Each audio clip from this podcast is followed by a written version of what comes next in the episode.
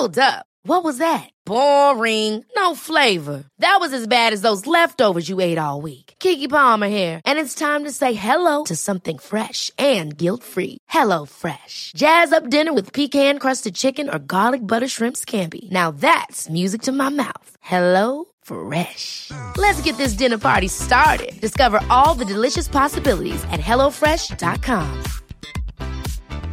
There's never been a faster or easier way to start your weight loss journey than with PlushCare. PlushCare accepts most insurance plans and gives you online access to board-certified physicians who can prescribe FDA-approved weight loss medications like Wigovi and Zepbound for those who qualify.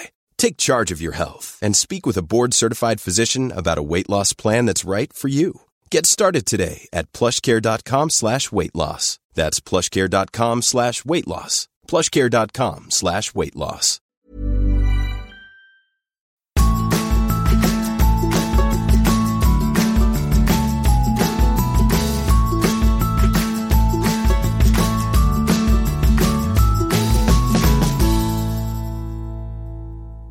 Ukens ingefær-intervju har jeg virkelig gledet meg til å dele med dere. Gjest er psykiater, forfatter og foredragsholder Anders Hansen, som er aktuell med boken Hjernesterk. Den boken handler rett og slett om at hjernen trenger at kroppen beveger seg. Den har det best når vi rører på oss. Du hører på Ingefær episode 56 med meg, Sara Lossius, og i denne episoden vil du lære mer om hvordan jevnlig kondisjonstrening eller gåturer får oss til å bli mer kreative, vi blir smartere, mindre stresset og gladere. Sagt på en annen måte så kan det hjelpe på depresjon og tungsinn å bevege seg. Du kan få bedre eksamensresultater om du trener før du leser, og barna dine kan bruke kortere tid på lekser om de hopper litt på trampolinen først. God lytt!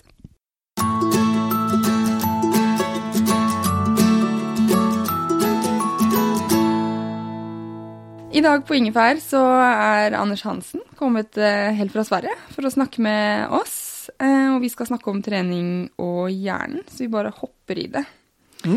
Hva er det med hjernen som är så intressant för dig? Jag blev intresserad av hjärnan redan under läkarutbildningen och jag tyckte det var så oerhört fascinerande att den här klumpen i huvudet på ett drygt kilo, den innehåller allt. Alla mina tankar, alla mina känslor, allt jag har upplevt, alla mina minnen, allting finns i en grådaskig klump på ett drygt kilo innanför skallbenet. Att tankar och, och känslor och upplevelser kommer från materia, det är oerhört fascinerande. Jag kände redan där och då att jag ville liksom förstå hjärnan bättre och att det var det organ som jag ville jobba med som läkare och det var därför jag blev psykiatriker. Mm.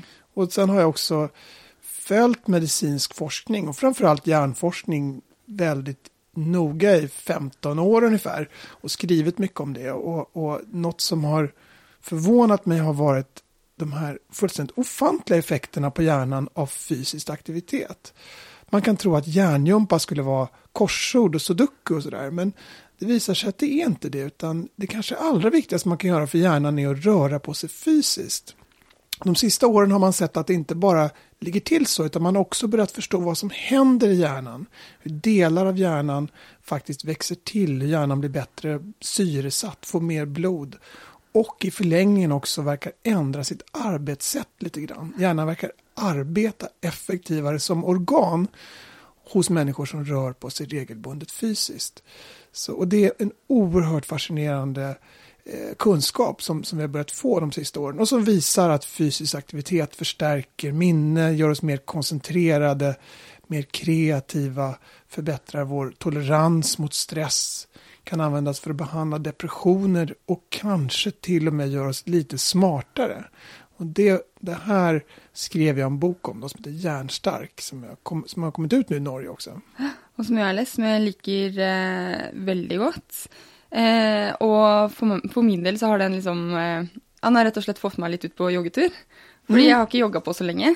Vad var roligt, det, var, var, det är precis den effekten man vill att den ska ha. Lukke boken, för du skriver nästan på sista setning, att nu är det på tid att komma sig ut. Så är det, ja. ja, ja. Men jag har joggat lite eh, efter det, och det är rätt och slett för eh, ja, jag tänker att eh, jag driver med en mental uppgradering, som du säger. Ja, ja, faktiskt. Det kan låta det kan låta konstigt, men, men effekterna på hjärnan är så omfattande av fysisk aktivitet att man faktiskt kan kalla det för en mental uppgradering. Och det är egentligen lite överraskande, man tänker ju att man blir smartare av att sitta på stolen och läsa ett lexikon. Eller pugge. Alltså att man, man tror liksom att man blir, eh, som du brukade ordet, hjärngympa. Mm. När man driver med sudoku eller kryssor eller något sånt. Men det, man blir rätt och slett smartare av att röra på sig.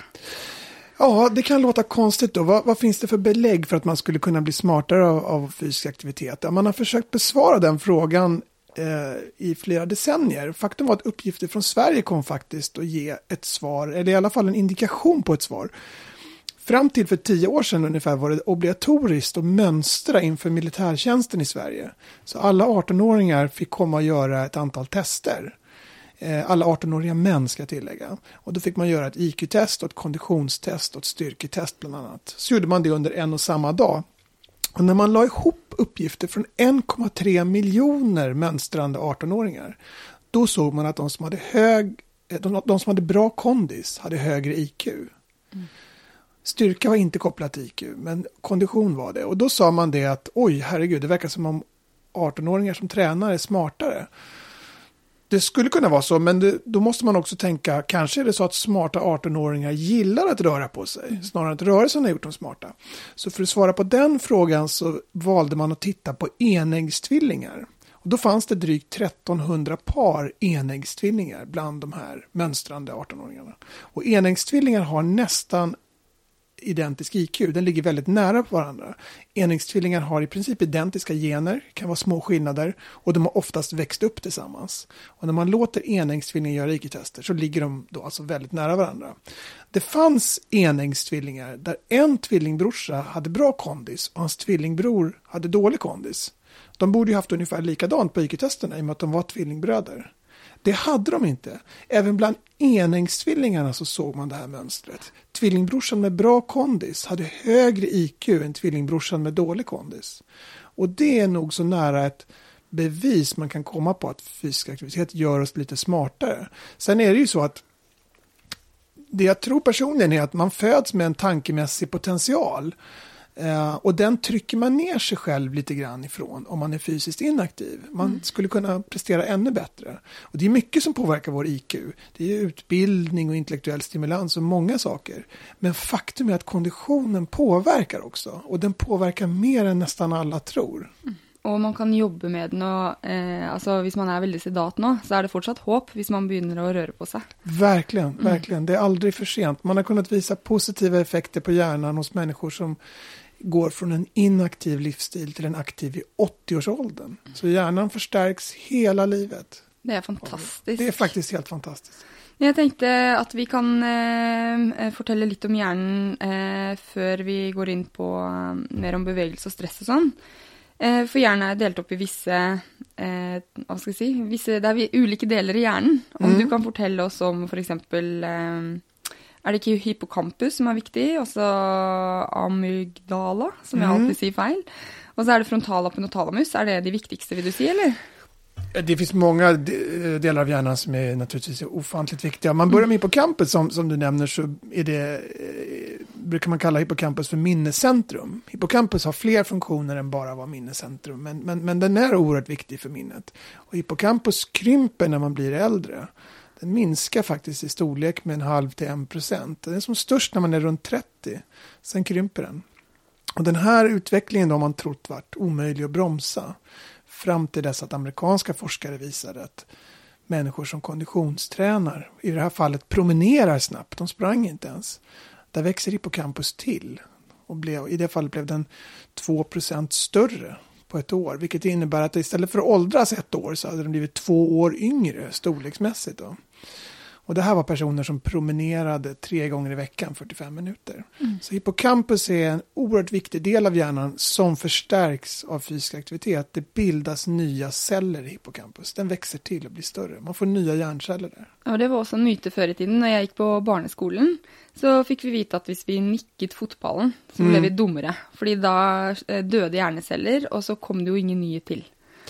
Nej, precis. Och, och, jag fick lära mig också någon gång att om man tar en sup så försvinner 50 000 hjärnceller och aldrig kommer igen. Mm. Och det kanske stämmer att det försvinner 50 000 hjärnceller. Jag vet inte om det, siffran är rätt, men eh, det, i slutet på 90-talet så, vi, så, visade forskare att det bildas nya celler i hjärnan även hos vuxna människor. Det bildas nya hjärnceller hela livet, framförallt i hippocampus.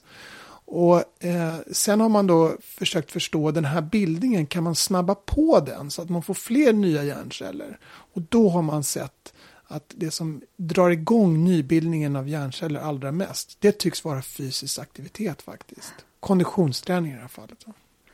Vad med frontallappen? Den ligger här foran pannan, gör den inte det? Därav namnet? Ja, precis. Frontalloben är hjärnan bakom pannan och det är området eh, där våra mest avancerade mentala egenskaper sitter. Som impulskontroll, analytiskt tänkande, eh, matematiskt tänkande och sådär.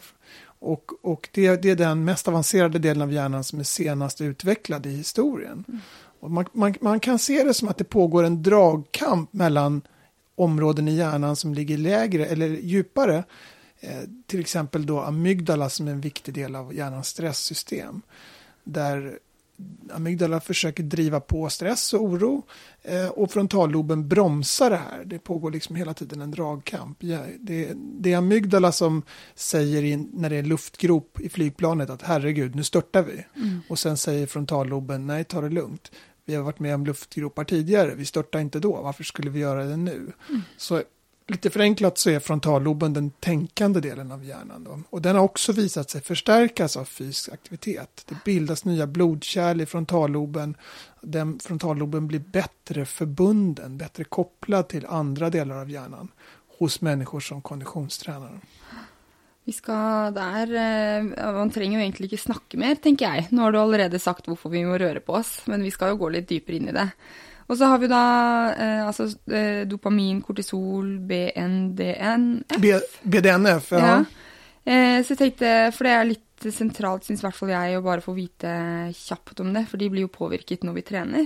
Mm. Så som dopamin, eksempel, det er jo grunnen til at eh, jeg som regel hater de første 20 minuttene under løpeturen men likväl är glad när jag kommer hem. Mm, precis. Dopamin är ett ämne som, eh, som, som, som eh, en neurotransmitter kallar man det för. Det överför signaler mellan olika hjärnceller. Och dopamin eh, är viktigt i framförallt belöningscentrum. Det ger en känsla av lustkänslor, av god mat eller lyssna på musik eller sådär. Dopamin är också viktigt för rörelse och andra funktioner. Men man vet att dopaminnivåerna höjs av fysisk aktivitet. Framförallt gör de det efter fysisk aktivitet. Man tror att nivåerna är som högst 15 till 60 minuter efter att man är klar. Ja.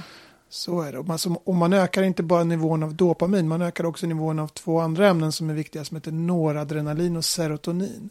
Och som också överför signaler mellan hjärnceller. Och de har lite andra funktioner. Noradrenalin är mer kopplat till vakenhet och serotonin är kopplat till en känsla av lugn och harmoni och inre styrka. Mm. Brist på serotonin har man satt i samband med ångest och tvångsmässighet. Så nivån av de här ämnena påverkar man då till exempel med, med läkemedel mot depression. Mm. De vanligaste antidepressiva läkemedlen påverkar framförallt serotonin. Då. Men det finns också antidepressiva som påverkar noradrenalin och dopamin. Och det som är intressant är att fysisk aktivitet höjer nivåerna av alla tre både dopamin, serotonin och noradrenalin. Och nivåerna är framförallt ökade när man är klar. Då. Och så gör väl det också att eh, kortisolnivån, alltså stresshormonet, går ner. Precis, och kortisol är ett stresshormon, det viktigaste som vi har, som görs av binjurarna. Och, och kortisol har som uppgift att sätta eh, kroppen i liksom någon slags larmläge. Eh, kortisol gör så att hjärtat slår snabbare och hårdare. Om man tänker sig en situation på savannen där våra förfäder gick och så såg de ett lejon. Då, då reagerar hjärnan med att det där måste vi vara försiktiga med, det där är något farligt. Och så stiger kortisolnivåerna så att hjärtat slår snabbare och hårdare. Och varför göra det? Jo, det är för, att pumpa ut mer blod till kroppens muskler. För vi måste göra något åt det här lejonet. Vi måste gå till attack eller springa därifrån. Fight or flight som man säger. Så kortisol är ett hormon som är viktigt för vår överlevnad. Men ofta tror jag att den här den, det liv vi lever idag med kontinuerlig långvarig stress, det gör att man går runt med förhöjda kortisolnivåer under lång tid. Mm på savannen så var, och på det sätt som det här systemet nog är utvecklat under revolutionen så var den här stressen förmodligen mer övergående. Men nu stressas vi lång tid och går runt med förhöjda kortisolnivåer länge. Mm. Och med länge menar jag inte dagar eller veckor utan snarare månader och år. Och för vissa personer, inte för alla, men för vissa personer är det nog skadligt, lite grann skadligt för hjärnan att utsättas för för mycket kortisol under för lång tid. Mm. Man har sett på apor att det krymper faktiskt minnescentrat på campus. Och, och det har vi också sett praktiskt att eh, långvarig stress är en viktig anledning till depressioner. Då. Mm. Det som händer när man är fysiskt aktiv det är att man ökar faktiskt kortisolnivåerna. Fysisk aktivitet är en stress för kroppen i sig. Men efter att man har tränat klart, då sjunker kortisol. Och då sjunker det till lägre nivåer än det var innan man började träna. Och ju mer man sedan upprepar den här träningen, löpning, längdskidåkning, simning eller vad det nu är, desto mindre stiger kortisol under träningen och desto mer sjunker det efter träningen. Mm. Så man pressar liksom ner aktiviteten i sitt stresssystem genom regelbunden fysisk aktivitet. Så man ökar på något toleransen på stress då? Exakt, mm. precis. Och när man sen stressas av andra orsaker än träning, då kommer man inte reagera lika starkt på det. Man mm. reagerar inte med samma kortisolpåslag på det om man är vältränad. Så regelbunden fysisk aktivitet lär kroppen inte reagera så starkt på stress. Rent fysiologiskt. Man har kunnat se det hos barn också. Så det, vi lever i ett samhälle där många har problem med stress och stress är ju inte farligt för alla naturligtvis. Eh, men för en del människor eh, så, så kan det leda till att de mår dåligt och får depressioner och liknande. Och det är ofta svårt att ta bort stress från våra liv. Vi kan liksom inte flytta ut i skogen och, och isolera oss. Och därför tror jag att det är viktigt att bli mer resistent, tålig mot stress. Mm. Och där spelar fysisk aktivitet en oerhört viktig roll. Det gör att vi blir mer resistenta. Vi får en buffert mot stress skulle jag säga. Mm. Ja, för jag tror inte jag är alene om att tidvis vara. Jag känner någon gånger att kroppen min badar i kortisol när jag är jättestressad med att liksom jentene bor i barnhage och jag har att göra och, och jag tror det är ganska vanligt. Ja. Så, och, men då verkar det ju någon gång naturligt att liksom bara slappa. Men det är kanske inte det bästa alltså. Nej, jag menar, det är en bra fråga. Jag, naturligtvis måste man få slappna av och det, jag vill inte bidra till någon slags hälsohysteri, men tveklöst är det så att fysisk aktivitet gör att man tål stress bättre, man blir mer resistent mot den. Och de personer som har för lite tid att röra på sig för att de är för stressade, det är förmodligen de som behöver det allra mest. Mm. Sen så vill inte jag, liksom, en del som har mycket ett, ett späckat livspussel och få höra att ja, du ska dessutom träna, det kan ju vara oerhört stressande då mm. såklart. Jag vill inte liksom lägga på någon det, men, men det är synd om man har mycket problem med stress och oro att inte testa fysisk aktivitet. För det, det har man ofta igen. Alltså, den tid man lägger på det har man igen gånger flera skulle jag säga. Mm. Men hur ofta och hur länge och när på dygnet vill du säga att det är eh, eller når på døgnet kan vi kanskje komme inn på konsentrasjon og kreativitet. Men altså, hvis, eh, hvis jeg er stressa av å gjøre noe med det, hvor mye må jeg løpe f.eks.? Eller ro på romaskin? Och hur ofta? Ja, det är en bra fråga. Alltså, det viktigaste är att hjärnan räknar varje steg. Mm. Var allt är bättre än inget. Fem minuters promenad är bättre än ingenting. Om jag eh, skulle gå runt om, jag börjar gå, gå, reser mig i soffan och börjar gå runt så, så, får mitt, så kommer hjärtat slå snabbare och hårdare för att musklerna ska ha mer blod. Men även hjärnan får mer blod när man rör på sig. Mm. Blodflödet i hjärnan ökar med 20 procent när man promenerar eller springer. Det är ganska mycket. Så fem minuters promenad syresätter hjärnan. Tio minuters promenad är ännu bättre. För att få maximal effekt på hjärnan då verkar det som om att man ska vara ute och springa. Man ska nog helst göra det åtminstone 30 45 minuter tre, fyra gånger i veckan. Mm. Men med det, det är väldigt mycket då. Om, om, man inte kan eller vill eller orkar göra så mycket så är det bättre att gå tio minuter än ingenting. Mm. Allt hjälper liksom. Allt är bättre, absolut. Mm. Absolut, så är det. Life is full of awesome what ifs, and some not so much, like unexpected medical costs. That's why United Healthcare provides Health Protector Guard fixed indemnity insurance plans to supplement your primary plan and help manage out of pocket costs. Learn more at uh1.com. Hiring for your small business? If you're not looking for professionals on LinkedIn, you're looking in the wrong place. That's like looking for your car keys in a fish tank. LinkedIn helps you hire professionals you can't find anywhere else, even those who aren't actively searching for a new job but might be open to the perfect role. In a given month, over 70% of LinkedIn users don't even visit other leading job sites. So start looking in the right place. With LinkedIn, you can hire professionals like a professional. Post your free job on linkedin.com slash achieve today. Jeg tenkte også når jeg leste det om eh, konsentrasjon eh, Fordi jeg tenker jo da at bedrifter, eksempel, som legger opp til, eh, til trening i lunsjen eller gående møter, vil jo ha eh, veldig god nytte av det. Ja, jag tror också det. Og det tenker jeg, det, kommer, det er jeg helt sikker på kommer til å komme mer og mer. Altså Det må du jo gjøre for å få liksom maks utbytte av hodene til de som jobber i sjappa. Så, Så er bør de som jobber der, røre på seg. Så är det. Ja. Absolut. Och, och eh, Eh, blodflödet ökar som sagt i hjärnan.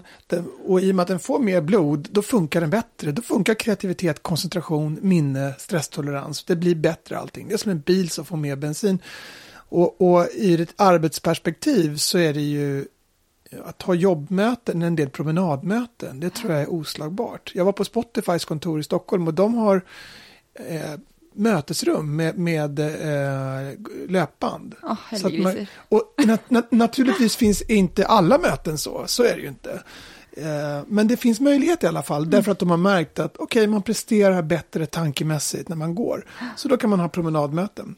Det får inte bli hysteriskt, men, men jag tror verkligen också att det här måste, den här kunskapen kring hur hjärnan påverkas av, av fysisk aktivitet, den måste bli allmän egendom och den kommer bli allmän egendom. Jag tror att det här kommer vara lika självklart en gång i tiden, eller om, om kanske 10-20 år som att det är farligt att röka eller att, eller att man inte ska sola för mycket för man riskerar hudcancer och så. Det här kommer bli kunskap som alla människor känner till. Skolgymnastik handlar inte om att bli bra på en sport. Skolgymnastik handlar om att bli, förbättra förutsättningarna och lära sig matte och svenska.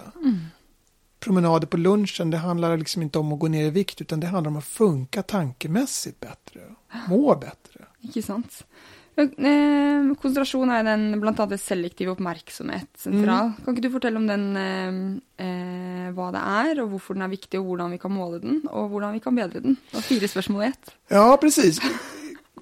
Men, men man kan fråga sig, kan man bli mer koncentrerad av att träna? Och, och, eh, vilket, och det kan man. Och, och, vad, vad finns det för grund för det? Ja, det finns ett test för koncentrationen som kallas för flankertestet. Och det mäter egentligen något som heter selektiv uppmärksamhet. Och selektiv uppmärksamhet det är förmågan att välja ut en sak i det man ser. Och sen titta på det och blockera ut allt annat. Eh, i, test, I det klassiska testet får man se fem pilar. Så ska man ange vad pilen i mitten pekar. Strunta i vad de andra pekar. Och så ska man bara ange om den pekar till höger eller vänster. Och det låter väldigt banalt men det här går fort. Man får se det snabbt. Och människor som har bra resultat på testet har också bra koncentrationsförmåga har det visat sig. Eh, och då har man vis, då, då, då testade amerikanska forskare att låta människor, en grupp personer, promenera tre gånger i veckan. Snabb promenad i 45 minuter. Då gick de fort, de sprang inte. Och sen så jämför, så hade man en grupp som hade stretchövningar i 45 minuter. Tre gånger i veckan. Och så testade man dem med det här flankertestet.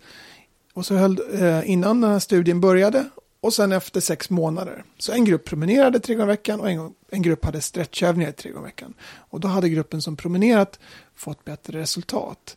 Vilket ju betyder bättre koncentrationsförmåga efter det här halvåret. Och man passar också på att undersöka hjärnan med magnetkamera. Som en slags röntgenundersökning som inte innehåller någon strålning. Och då såg man att de som hade promenerat hade fått bättre koncentrationsförmåga. Men de hade också ökad aktivitet i delar av hjärnan som var viktiga för just koncentration. Så det var inte bara det att de hade bättre koncentrationsförmåga. De hade skillnader i hjärnan också som kunde förklara det. Den studien gjordes för ungefär tio år sedan och den kom att bli startskottet lite grann på forskningen på hur hjärnan påverkas av fysisk aktivitet.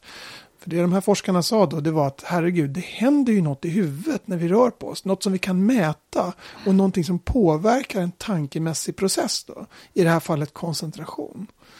Så, så, vi blir mer koncentrerade av det här. Ur ett skolperspektiv så, så det ju, har det visat sig att barn presterar bättre på tester för läsförståelse och matematik mm. efter att de har varit i, fys, i rörelse en kvart, 20 minuter. Och det är ganska fantastiskt egentligen. Mm. Ja, för det är ju inte vanskligt det, att få barn till att röra på sig. Man tränger bara släppa det ut liksom. Ja, och det är ju Men... naturligtvis jättesvårt i dagens samhälle med iPads och, och telefoner som drar vår uppmärksamhet. Mm. Men, men eh, man måste ändå tänka på att, att det, skolgymnastik handlar inte om att bli bra på en sport, utan det handlar om att förutsätt, öka förutsättningarna att bli bra på matte och svenska. Mm. Att sätta hjärnan i ett tillstånd där den bättre tar till sig ny information. Mm. Och det med koncentration är ju eh, Altså, I dagens samfunn så er det jo bombardert av informasjon. Du skrev at fram til 2003 så Eller nå blir vi hva var det skrevet noe om at nå har vi dobbelt så mye som informasjon fram, i forhold till 2003, eller var det sånt? Ja, det, jag tror att det publiceras lika mycket digital information nu på, på några dagar som det gjordes under hela historien fram till 2003. Ja, det är fullständigt enorm informationsflod som vi dränks i. Och som hjärnan nog inte riktigt är utvecklad för att hantera. Och jag tror att en viktig anledning till att många unga har problem med stress och oro och söker hjälp, det tror jag är bidragande till det tror jag är sociala medier och den digitala världen. Den, är, den skapar en kronisk stress som för vissa människor är skadlig. Inte för alla, men för en del. Mm. Och då är det här, då är fysisk aktivitet ett sätt att bli mer eh, resistent mot den här stressen och förbättra förutsättningarna att kunna hantera den här digitala informationsfloden tror jag mm. faktiskt. Mm. Och även till liksom skilja ut vad som är viktigt och icke viktigt. Och... Exakt. Ja. Exakt. Och så är det också så att, eh, det var väl lite inne på, men att man blir ju bättre humör av att träna. Alltså det, det är det som sker med mig. Jag motiveras av, i alla fall när jag ska jogga då, för jag syns det är ganska kedligt, eh, så motiveras jag av att när jag är färdig så, så har jag det bra. Alltså det är känslan efterpå. Mm. Så, og du har jo også nevnt litt om at eh, f.eks. Eh, depresjon og sånn kan bedres med å røre på oss. Men det jeg tenker da, er at, eh, at hvis man er trist og lei, så er det kanskje egentlig ikke man selv som er det, men at man ikke har rørt på seg nok. Skjønner du? At det er liksom de fysiske omgivelsene vi, vi lever i, som, mm. som gjør oss en bjørnetjeneste, og dermed så blir vi triste og lei. Skjønte du det? Ja, jag förstår vad du menar. Ja. Det tror jag, det kan nog ligga något i det. Om man tänker på hur hjärnans belöningssystem fungerar så är det då eh, utvecklat under miljoner års evolution med ett enda syfte och det är att få oss att överleva. Att överleva och föra våra gener vidare. Sånt som gör att vi överlever ska vi göra mer av. Det är därför vi mår bra av det. Vi mår bra av att äta god mat därför att god mat har varit, för, eller mat överhuvudtaget har varit mm. förknippat med överlevnad. Vi mår bra av att vara med andra människor därför att vi är flockdjur. Att vara med andra människor har ökat chansen av att överleva. Vi mår bra av sex därför att det ökar chansen att föra sina gener vidare.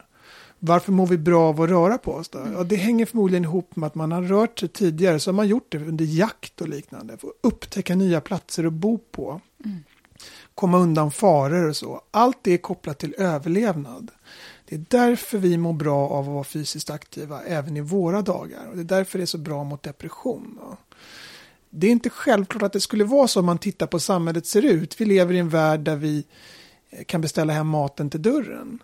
Vi behöver inte ta ett steg längre för att överleva. Så i, i vår värld så har fysisk aktivitet ingen, finns det ingen koppling till det och överlevnad. Men det gör det i ett historiskt perspektiv. Och det har gjort det under nästan hela mänsklighetens historia. Och vi har inte förändrats någonting på vare sig 10 eller 20 000 år. Ja, vi har på något en stenålderhjärna i ett, i ett modernt samfund. Så är det. Vi mm. har bokstavligt talat en stenåldershjärna i en digital tidsålder. Och, och det, det låter konstigt, men det vet man att hjärnan har inte förändrat sig eh, på vare sig 10 eller 20 000 år. Den är fortfarande utvecklad för ett liv på savannen Eh, och det är det livet som har format våra hjärnor. Mm. Och, och, jag tycker en sån sak som att man, man förstår de här effekterna på hjärnan bättre i det perspektivet. att man mår bättre har att göra med att man ökar chansen att överleva. Att man minns bättre när man är fysiskt aktiv. Det tror man hänger ihop med att man har sett nya områden, upplevt nya saker när man har varit fysiskt aktiv. Och då finns det en poäng med att hjärnan lägger i en extra minnesväxel. Om man bara sitter ner, då tolkar den det som att det händer ju inget nytt. Du är inte med om något nytt och då slår den av lite grann på minnet. Varför ja. blir man mer koncentrerad? Och det tror man hänger ihop med jakten.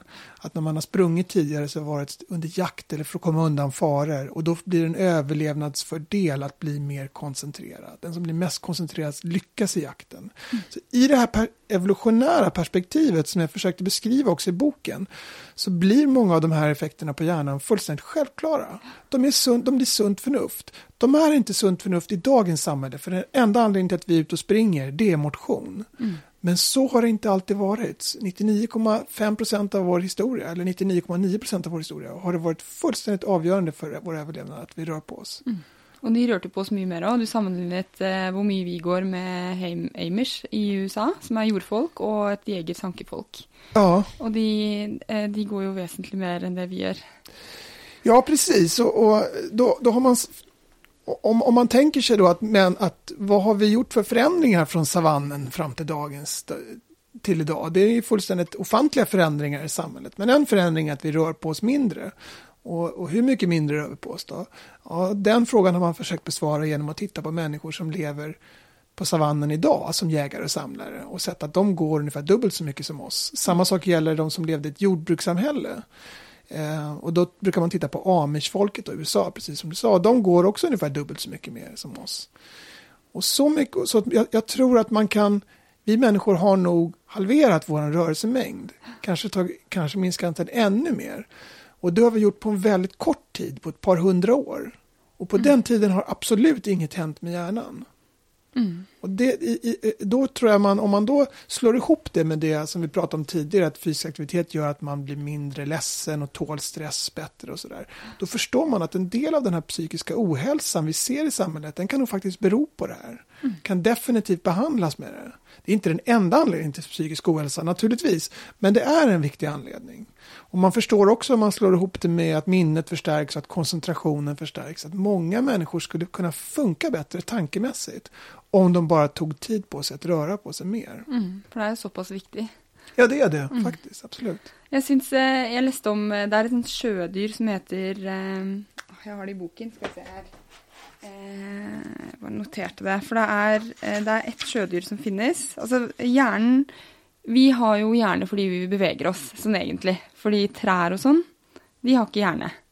Nej. Alltså bara, bara levande organismer som beväger sig har en hjärna. Ja, så är det. Precis, så, så kan man se det. Ja. Och sånt sätt så kan man ju skönja att man måste röra på sig, för det är det hjärnan är till för.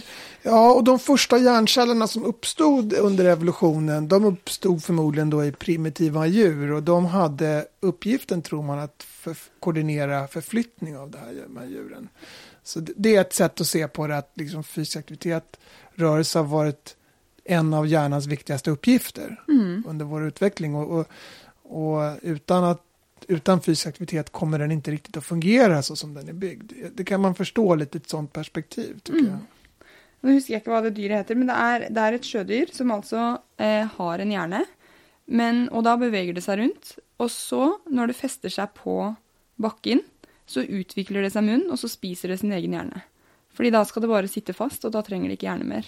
Sjöpölse heter det. Okej, okay, jag har inte ja. skrivit om det. Men, nej, men, du har inte skrivit nej, om det. Nej, jag har inte skrivit om det. Nej, jag visste inte om det. Men, men jag syns det är jätteintressant, för röra på sig tränger hjärna, fäster sig och då ska den sitta där resten av livet och då spiser den sin egen hjärna, för hjärnan är ju också ett ah. väldigt dyrt organ, för ah. det brukar ju massa energi. Exakt, exakt. Så, så är det. det väldigt pussig grej alltså. Ja, det, det är fascinerande. Ja, det, det är ett dyrt organ, det sätter i sig massor energi tio gånger så mycket energi som kroppen i övrigt per kilo så att säga. Hjärnan är bara 2% av vår kroppsvikt och den äter ändå upp, 20, eller äter upp, den får 20% av vårt blodflöde. Så det är tio gånger så mycket som kroppen i övrigt per kilo. Så det, det är ett dyrt och energikrävande organ då så att säga. Mm. För oss som har eh, barn, alltså jag har två jenter på um, två och snart fyra år. Eh, alltså, jag för att de eh, liksom får poten eller maxpotential ut av hjärnan sin? Ja, det är en jättebra fråga. Jag, Jag är inte någon expert på pedagogik så jag, kan, jag ska inte svara på hur skolor och så ska läggas upp. Men något jag tycker man måste försöka få till för barn det är fysisk aktivitet på något sätt. Mm. Sen så, så ska det helst någonting varje dag. Och allra helst i en perfekt värld på förmiddagen. För vissa av de här effekterna på huvudet är kortvariga, sitter i en eller några timmar. Och då skulle det kunna spilla över på så stor del av skoldagen som möjligt om det var på förmiddagen. Mm. Sen så tycker jag att man ska ta bort tävlingsmomentet. Det ska inte vara tävling. De som vill tävla ska naturligtvis få göra det. Men för de allra flesta handlar det inte om att tävla utan det handlar om att huvudet ska funka så bra som möjligt. Mm. Det tror jag. Ett, ett, och då säger, ett konkret exempel att koncentra koncentrationen förbättras för barn då, om de är fysiskt aktiva. Då, om, man, om man berättar det för en tioåring, så det är ju ingen tioåring som bryr sig om det, att, att få höra. Men man har till exempel kunnat visa att man blir bättre på dataspel av att vara fysiskt aktiv. Mm. Det, här, det finns ett, ett, eh, ett spel som heter Prince of Persia och i det så finns det ett antal koncentrationsprövande moment som är jobbiga för koncentrationen. Och det där, de där momenten lät man barn med ADHD spela. Och så jämförde man, man det med barn som inte hade ADHD. Och då såg man att de som hade ADHD hade sämre på de här momenten, för det var ju kon mycket koncentrationskrävande. Och sen så fick de här barnen, provade man att låta barnen leka en kvart, 20 minuter innan testet. Mm. Då var resultaten jämförbara. Då förbättrades koncentrationen så mycket så att barn med ADHD hade lika bra resultat som barn utan ADHD. Alla förstärkte koncentrationen och resultatet på testet, men de som hade ADHD hade förstärkt det allra mest. Och det är ett budskap till, som barn kanske lyssnar på lite mer, att du blir bättre på ett dataspel om du rör på dig. Mm. Eller mindre, bruker mindre tid på läxorna. Ja, till exempel, lite. exakt. Man får mm. hitta något som är what's in it for me, liksom. Ja. Så är det. Og kanskje gladere barn, eller altså sånn for foreldre. Altså jeg opplever i hvert fall at når vi Vi har klatrestativ inne, da, så de får hengt en del. Mm. Men når jeg, jentene mine er inne lenge, krangling. Men når de er ute og beveger seg mer, så er de jo gladere. Og det er jo da rett og slett eh, biologien vår som blir happy. Ja, jeg tror det. Ja, så er det. Men er det forskjell på alder? Altså når er det man Når Hvilken aldersgruppe har mest effekt på en måte av eh, fysisk aktivitet? Er det noe sånt? Det är en bra fråga. Man har inte jämfört det systematiskt, så det är nog lite svårt att svara på. Jag, det, tveklöst så är det viktigt hela livet. Man har kunnat visa positiva effekter på hjärnan för människor som är 80-årsåldern, och till och med ännu äldre. Eh, men om man ska, en kvalificerad gissning är att det barn har allra mest nytta av det. Mm. Det så. tror jag. Och kanske barn i lågstadiet. Det är någonstans där. Så det är för exempel att cykla och gå till skolan istället för att bli kört. Det är Exakt. en perfekt start på dagen. Exakt. Försöka få in det så mycket i vardagen som möjligt. För det mm. handlar inte om att man måste vara ombytt och vara i en idrottshall. Utan så mycket som möjligt i vardagen. Mm. Det tror jag på. Eh, ta något som ADHD. Jag menar användningen av ADHD-mediciner har ökat enormt. Eh, jag vet inte vad siffran är i, Norge, men i Sverige är det närmare 5% av alla barn som får diagnos. I USA är det 12-13% Vissa delstater är det 20% som får eh, en ADHD-diagnos. En av fem. Det är ja. många alltså. Ja, visst. Mm. Och i Mississippi så är det 30% av pojkarna. Det är fullständigt ofantligt. Och, och eh, förmodligen så beror det i alla fall till viss del på överdiagnostik, tror jag personligen. Men, men många verkar tro att det enda som funkar är medicin. ADHD-medicin är naturligtvis bra för de som har svåra besvär. Det är inte tu tal om saken, men för, för, andra, för en del som har drag av ADHD utan att det är så allvarligt så är det oerhört viktigt att röra på sig. Amerikanska forskare te testade att låta barn med ADHD vara fysiskt aktiva innan skolan, en halvtimme. Och så fick en grupp barn ha övningar där de ritade och målade innan skolan i 30 minuter, som mm. var lugna. Och så fick föräldrarna skatta deras koncentrationssvårigheter. Föräldrar och lärare fick göra det. Och då såg man att barn som var fysiskt aktiva, som hade ADHD, de blev så mycket bättre och så mycket mer koncentrerade att de kunde sänka dosen på sina ADHD-mediciner. Mm. De kunde inte ta bort dem, men de kunde sänka dosen. För de som hade lugna ritövningar såg man ingen skillnad.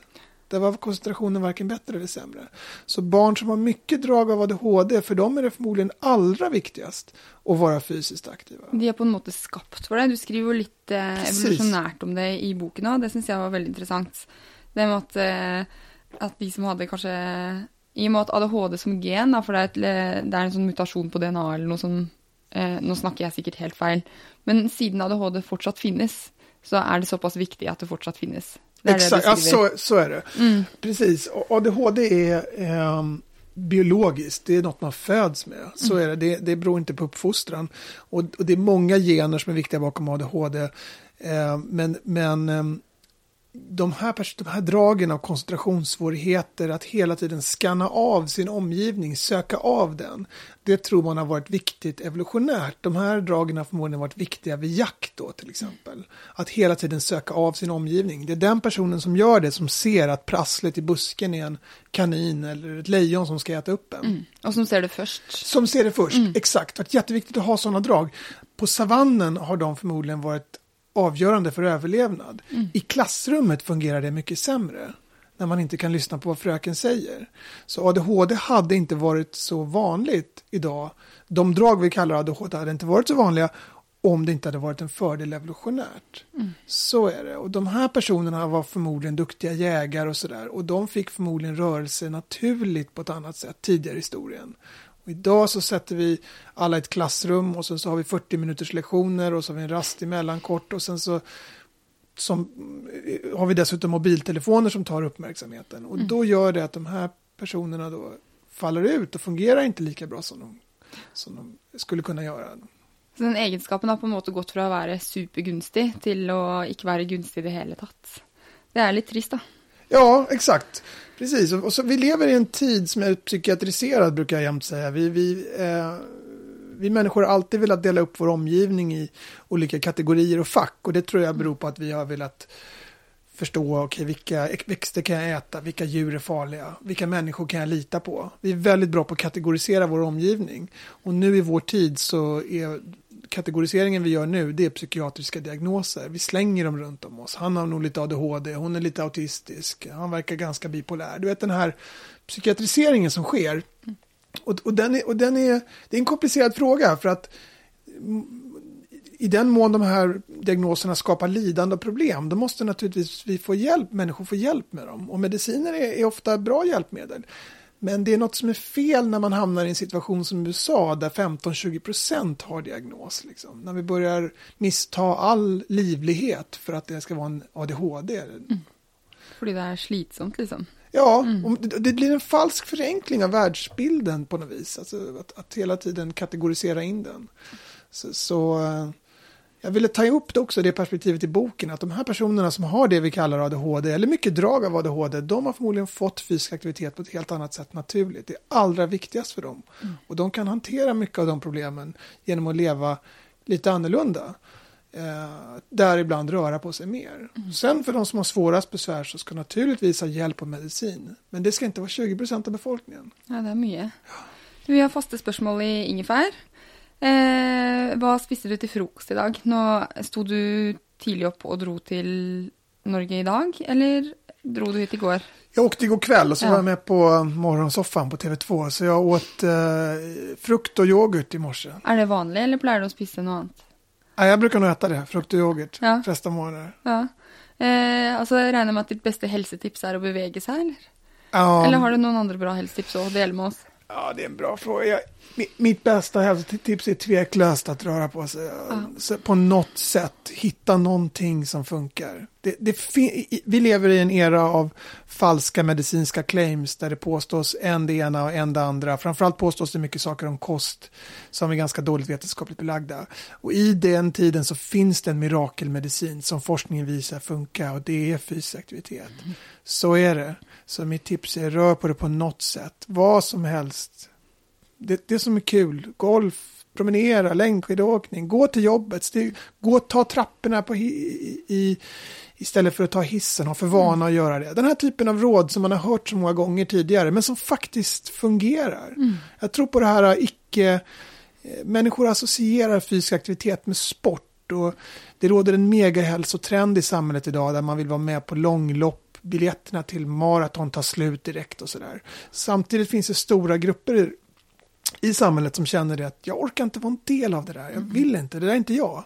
Och det var framförallt mycket till dem jag ville skriva den här boken och säga det att skit i hela megahälsoindustrin, strunta i den, men gör någonting. Se till att röra på det på något sätt, för det handlar inte om att vara sportig. Det handlar om att huvudet ska funka så, så bra som möjligt. Och på köpet också kroppen naturligtvis. Mm. Men vad gör du då för att hålla, deg, eller for å holde hjernen i form? Är det löpning, eller er, altså, blir du lite sånn manisk upptatt av bevegelse? Nej, jag, jag, spelar tennis och fotboll. Mm. Jag tycker det är kul. Så då, jag försöker göra något som, eh, och om jag inte gör det så försöker jag, så springer jag eller tränar på gym. Jag mm. försöker göra någonting varje dag. Mm. Men jag, in, jag, tävlar absolut inte. Jag är inte med i några långlopp eller något. Utan, och jag märker att jag funkar bättre.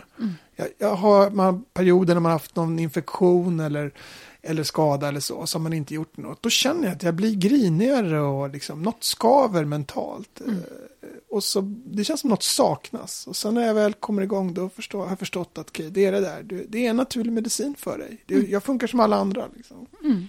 Det är naturligt för oss. Men det som är lite sån, eh, kjipt med det på en måte, är ju att vi är också biologiskt programmerat till eh, att ligga på soffan och spisa choklad. Ja. Så vi jobbar ju mot vår egen biologi.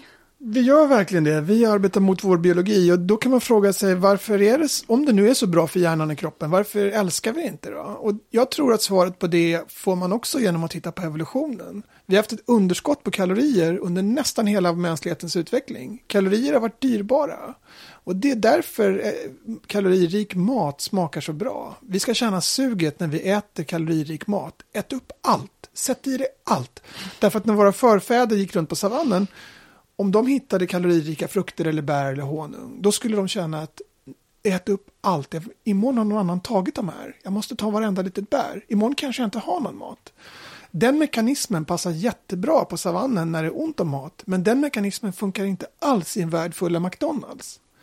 Och det är då vi får den här, när man, när man flyttar den biologiska mekanismen in i dagens samhälle, där kalorier är nästan gratis. Det är då vi får de problem vi ser mm. med övervikt, diabetes och så vidare. Och nu lever vi faktiskt för första gången i en värld där, människor, där fler människor dör av att de äter för mycket än av svält. Mm. Och ens kaloribalans, alltså hur mycket kalorier man har, är ju inte bara beroende av hur mycket man gör av med, i form av vad, eller hur mycket man stoppar i sig, utan också i form av hur mycket man gör av med. Mm. Så det är därför jag tror vi har den här inneboende bromsen i oss. Stanna kvar i soffan. Ligg, zappa vidare på Netflix. Bränn inte dina dyrbara kalorier. Mm. Det tror jag är förklaringen till den här oerhört paradoxala i att vi det är så oerhört nyttigt för oss men samtidigt är vi i grund och botten lata. Mm. Jag är också lat.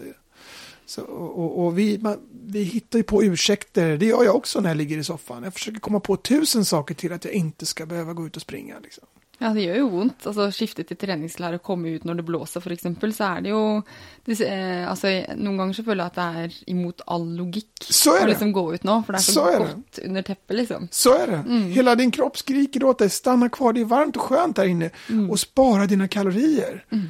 Så, så eh, och jag tror att folk frågar ibland vad, vad har du för tips att komma igång? Och jag tror faktiskt att om man lär sig mer om de här mekanismerna och förstår varför man är byggd på det här sättet, då blir det motiverande i sig. Om man vet om att nu är det liksom miljoner års evolution som vill få mig att stanna i soffan. Mm. Samtidigt så vet jag hur bra det är, då kanske det faktiskt är som får ut mig. Förstår du vad jag menar? Mm. Ja, för det har varit, jag liker, jag tränar hemma och jag mm. tränar ofta i lunchen. Och efter att ha läst boken så kommer jag till att fortsätta med det. Ja, bra. För då har jag koncentration resten av arbetsdagen. Ja. Rätt och slett. Ja. Och, så, och inte så mycket på kvällen är jag inte så glad i heller då. För då, då får ju inte hjärnan min så bra effekt. Så jag ska rätt och slett vara liksom taktisk på när jag tränar. Ja, exakt. Mm. Eh, och, och, och, vissa effekter tycks då, om man tar koncentration eller kreativitet, så vet man att man presterar bättre på kreativitetstester efter att ha varit fysiskt aktiv. Det är jättestora skillnader, upp mot 60 procent visade forskare på Stanford mm. för, för, en form av kreativitet som eh, kallas divergent tänkande. Det är brainstorming. Mm. De studenter som promenerade en halvtimme innan testen hade 60 procent bättre. Så, och, men den ökade kreativiteten sitter bara i en timme eller två efter att man har tränat. Mm. Sen så, så, är man tillbaka på sin ursprungsnivå. Så jag brukar alltid säga det, om man kört fast ett problem på jobbet eller ut och spring och sen tänk på problemet timmen efteråt så ökar chansen att hitta, komma en lösning. Mm. Så, men i och med att det bara sitter i någon timme eller två så skulle man helst ha det på förmiddagen. Mm. Jag tror det får vara avslutningen. Tack för att du kom på Ingefär Anders. Tack för att du fick komma hit.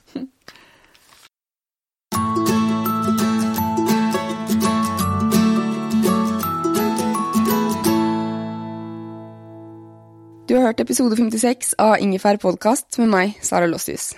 Gjest var psykiater Anders Hansen, som er forfatter av boken Hjernesterk. Og han har i hvert fall overbevist meg at bevegelse er som en magisk medisin. Vi er skapt for å bevege på oss, og gevinstene med å være aktiv i hverdagen er så høy at vi nesten ikke kan la være. Og hvis du er interessert i å høre mer om muligheter for kommersielle samarbeid på Ingefær podkast, ta kontakt med min partner Adlink Media på adlinkmedia.no slash kontakt. Inntil vi høres om en uke, så ses vi vel på joggetur eller gåtur. Ha det!